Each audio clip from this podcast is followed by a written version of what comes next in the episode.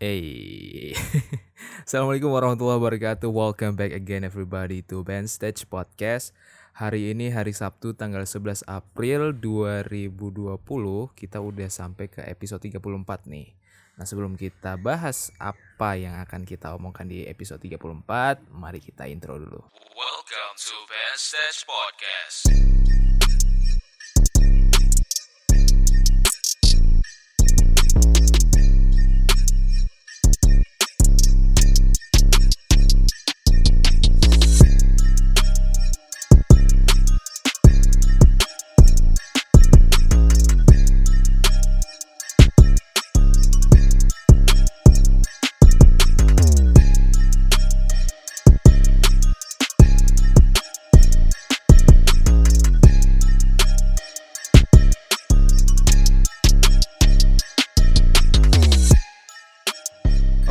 Episode 34 ini eh, merupakan ya bisa dibilang life hacks gitu ya Jadi ini adalah tips untuk membeli barang bekas agar untung maksimal gitu. Saya sendiri itu orang yang suka dengan barang bekas karena salah satu cara yang berhemat yang paling ampuh yaitu dengan membeli barang bekas. Ya karena barang bekas terkadang menawarkan harga yang jauh lebih murah dan kualitasnya itu masih bagus men. Jadi barang bekas ini yang saya beli biasanya adalah barang-barang yang setiap tahunnya itu mengalami penurunan harga. Contohnya barang-barang elektronik seperti smartphone, kemudian kamera, dan juga barang-barang rumah tangga. Nah biasanya kan tuh orang banyak tuh barang rumah tangga yang sudah lama dipakai masih bagus, terus pengen dijual karena mau beli yang baru atau mau pengen pindah rumah. Nah itu eh suka beli yang gitu-gitu gitu. Dan belanja barang bekas karena ini barang bekas ya ini menjadi sesuatu hal yang menantang dan seru gitu. Karena barang bekas ini nggak sembarangan beli. Jadi ketika ada iklan di suatu platform atau e-commerce gitu eh, kita nggak serta merta langsung membelinya dalam segi foto mungkin sangat menarik tetapi kita nggak tahu bagaimana kondisinya gitu. Jadi untuk membeli barang bekas ini sedikit ada trik sedikit ada tips dan seninya gitu. Karena kalau misalnya kita salah beli eh, meskipun harganya di bawah tapi kan kita kita tetap rugi juga. Dan tujuannya kita ini untuk mendapatkan nilai yang bagus dengan kualitas yang maksimal gitu resikonya bisa barang cacat kemudian kena tipu penjual karena diiming-imingi barang mulus tapi ternyata performanya jelek gitu sehingga eh, butuh ilmu tapi bukan yang sangat expert kita hanya butuh ilmu kira-kira tentang barang yang akan kita beli gitu. Nah, di sini ada 5 tips untuk membeli barang bekas agar tidak ketipu, tapi justru menguntungkan dan budget kita nggak membengkak. Nah, itu yang kita harapkan ya. Yang pertama, pahami jenis barang yang akan kita beli. Jadi jika kalau eh, jika kalau jika ingin membeli kamera atau smartphone, kita harus tahu sekiranya hal basic apa saja yang harus diperiksa. Untuk elektronik itu biasanya waktu pakai. Jadi semakin lama elektronik itu digunakan, itu harganya akan semakin rendah. Kenapa? Karena barang elektronik itu eh bila dipakai terus-menerus, performanya itu nggak pernah akan naik, pasti selalu turun. Nah, itu yang membuat harganya semakin rendah. Nah, bagaimana kita tahu harga elektronik ini rendahnya seberapa sih? Nah, itu kalian nggak usah eh, mikir yang terlalu jauh, kalian cukup ke Google aja. Di situ ada banyak banget alamat yang mencantumkan harga barang bekas. Jadi, ketika misalnya smartphone nih, smartphone kita bilang misalnya A3 2016. Untuk di tahun 2016 mungkin harganya sekitar 3 jutaan, tetapi di di tahun 2020 bisa jadi hanya 700 atau 600 ribu. Nah, kalian bisa cek di eh, website-website tersebut. Kemudian kalau kita membeli tadi contohnya smartphone, apa yang harus kita cek? Yaitu yang pertama dahan- daya tahan baterai, kemudian responsif layar. Nah, biasa untuk HP Samsung tuh ada semacam kode gitu. Nah, itu kalian cukup tahu itu aja. Jadi kalian sudah bisa ngecek semuanya, ngecek layar, kemudian ngecek HP, responsif uh, touchscreen-nya dan lain sebagainya. Nah, banyak sekali cara yang teman-teman bisa pelajari secara mandiri di internet untuk mengecek sebuah smartphone. Smartphone itu baik atau enggak, palsu atau enggak, itu sudah ada di internet, tinggal kalian uh, nonton dan pelajari aja. Tetapi kalau misalnya kalian nggak punya waktu, nggak punya kesempatan untuk riset sana sini, kita masuk ke dalam poin yang kedua, yaitu kita mengajak teman atau orang lain yang lebih mengerti dengan barang yang akan kita beli. Kalau misalnya kalian punya teman teknisi handphone atau hobi fotografi atau hobi moto otomotif, nah bisa banget tuh minta tolong ke mereka untuk bantuin untuk ngecek harga yang ingin kalian beli. Selain menghemat waktu, barang yang kita beli, kita bisa belajar langsung tuh dari teman kita. Kalau misalnya dia jago fotografi, dia bilang, "Oh, ini kameranya masih bagus nih." Atau otomotif gitu, "Oh, motornya ini masih bagus." Nah, untuk merawat ini kamu harus bla bla bla bla. Nah, hitung-hitung kan kita juga belajar gitu. Kita mendapatkan ilmu dari mereka. Nah, karena ini merupakan jasa ya meskipun teman paling enggak uh, kita kasihlah sedikit uang gitu ya, uang pertemanan gitu. Uang jasa lah, itulah. Untuk poin yang kedua, mengajak teman.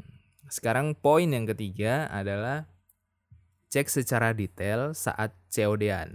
Jadi barangnya itu kalian pegang dulu, kalian rasa, kalian raba, kalian tes sepuasnya apa saja yang pengen kalian cek. Nah teman-teman itu kembali ke poin satu tadi, pelajari ilmu yang udah dapet tuh. Nah kemudian terapkan nih. Contoh misalnya kalau dalam kamera, kamera itu bisa dinilai salah satunya kalau jarang dipakai adalah dari shutter count-nya. Jadi kalau misalnya shutter count-nya itu nilainya kecil, maksudnya sekitar mungkin di bawah seribuan atau di bawah lima ribuan, nah itu dimungkinkan atau kemungkinan besar kamera tersebut itu jarang banget dipakai. Apalagi kalau dalam jangka waktu yang lama, setahun atau dua tahun, tapi shutter count-nya masih lima ribuan gitu. Nah, itu menggambarkan kamera tersebut jarang dipakai, kemudian bisa jadi onder dealnya masih bagus, tapi ada resiko kameranya bisa ada jamur dan lain sebagainya. Tetapi ketika dalam jangka waktu yang lama tersebut kameranya nggak berjamur, kemungkinan si pemiliknya ini rajin atau pintar merawat barangnya. Nah barang-barang gini nih, ini harus langsung dibungkus aja kan gitu. Jadi nggak usah ragu-ragu, langsung ambil aja. Itu. Itu poin yang ketiga, harus ngecek barangnya secara fisik. Kemudian yang keempat, kalau misalnya nih kita membeli barang bekas yang ada di e-commerce, tentunya kita nggak bisa pegang, kita nggak bisa nyentuh, kita nggak bisa raba gitu kan. Jadi kita siasatnya adalah mencari toko-toko barang bekas yang mempunyai reputasi baik seperti star seller atau premium seller yang ada di e-commerce. Kemudian, cek testimoni yang ada pada bagian review. Tapi ini teman-teman juga harus hati-hati karena kadang banyak pelapak yang membeli review palsu dengan menggunakan akun lain. Jadi punya dua akun nih. Nah, akun satunya itu digunakan untuk memberikan review. Nah, carilah jadi ini, carilah review yang mencantumkan foto barang yang telah dibeli. Jadi kayak foto ada bungkusan, kemudian ada barangnya, kemudian difoto, kemudian direview dan barang-barang tersebut ada dalam eh review tersebut ada dalam jumlah yang banyak, nggak satu dua gitu. Mungkin ada lima atau ya minimal lima lah. Tapi kalau ternyata lima lima itunya adalah fake, itu ternyata pelapaknya itu niat banget gitu. Niat banget masukkan review. Capek juga bos tuh. Jadi belanja melalui e-commerce ini juga membantu kita dalam artian kalau misalnya ketika kita sudah transfer kemudian orang tersebut tidak mengirimkan barang atau barang tersebut ternyata cacat tidak sesuai deskripsi di lapaknya dia nah itu kita bisa komplain jadi admin e-commerce-nya itu akan membantu kita untuk menghindari penipuan dan juga barang yang rusak tadi. Otomatis uang itu masih bisa kita tarik gitu. Itu untuk poin yang keempat. Kemudian poin terakhir nih, poin yang kelima. Ketika barang bekas itu sudah kita beli dari e-commerce, eh, paling tidak kita harus packing baik barangnya. Bagaimana caranya? Kalau misalnya kalian dalam sekitaran Pulau Jawa misalnya yang bisa dikirimkan barang melalui jalur darat, it's okay kalau cuma karton atau bubble wrap aja. Tapi kalau kalian yang memesan barang antar pulau sebaiknya menggunakan packing kayu dan belilah asuransi barang yang bers yang biasanya tersedia di uh, e-commerce e-commerce yang kalian beli.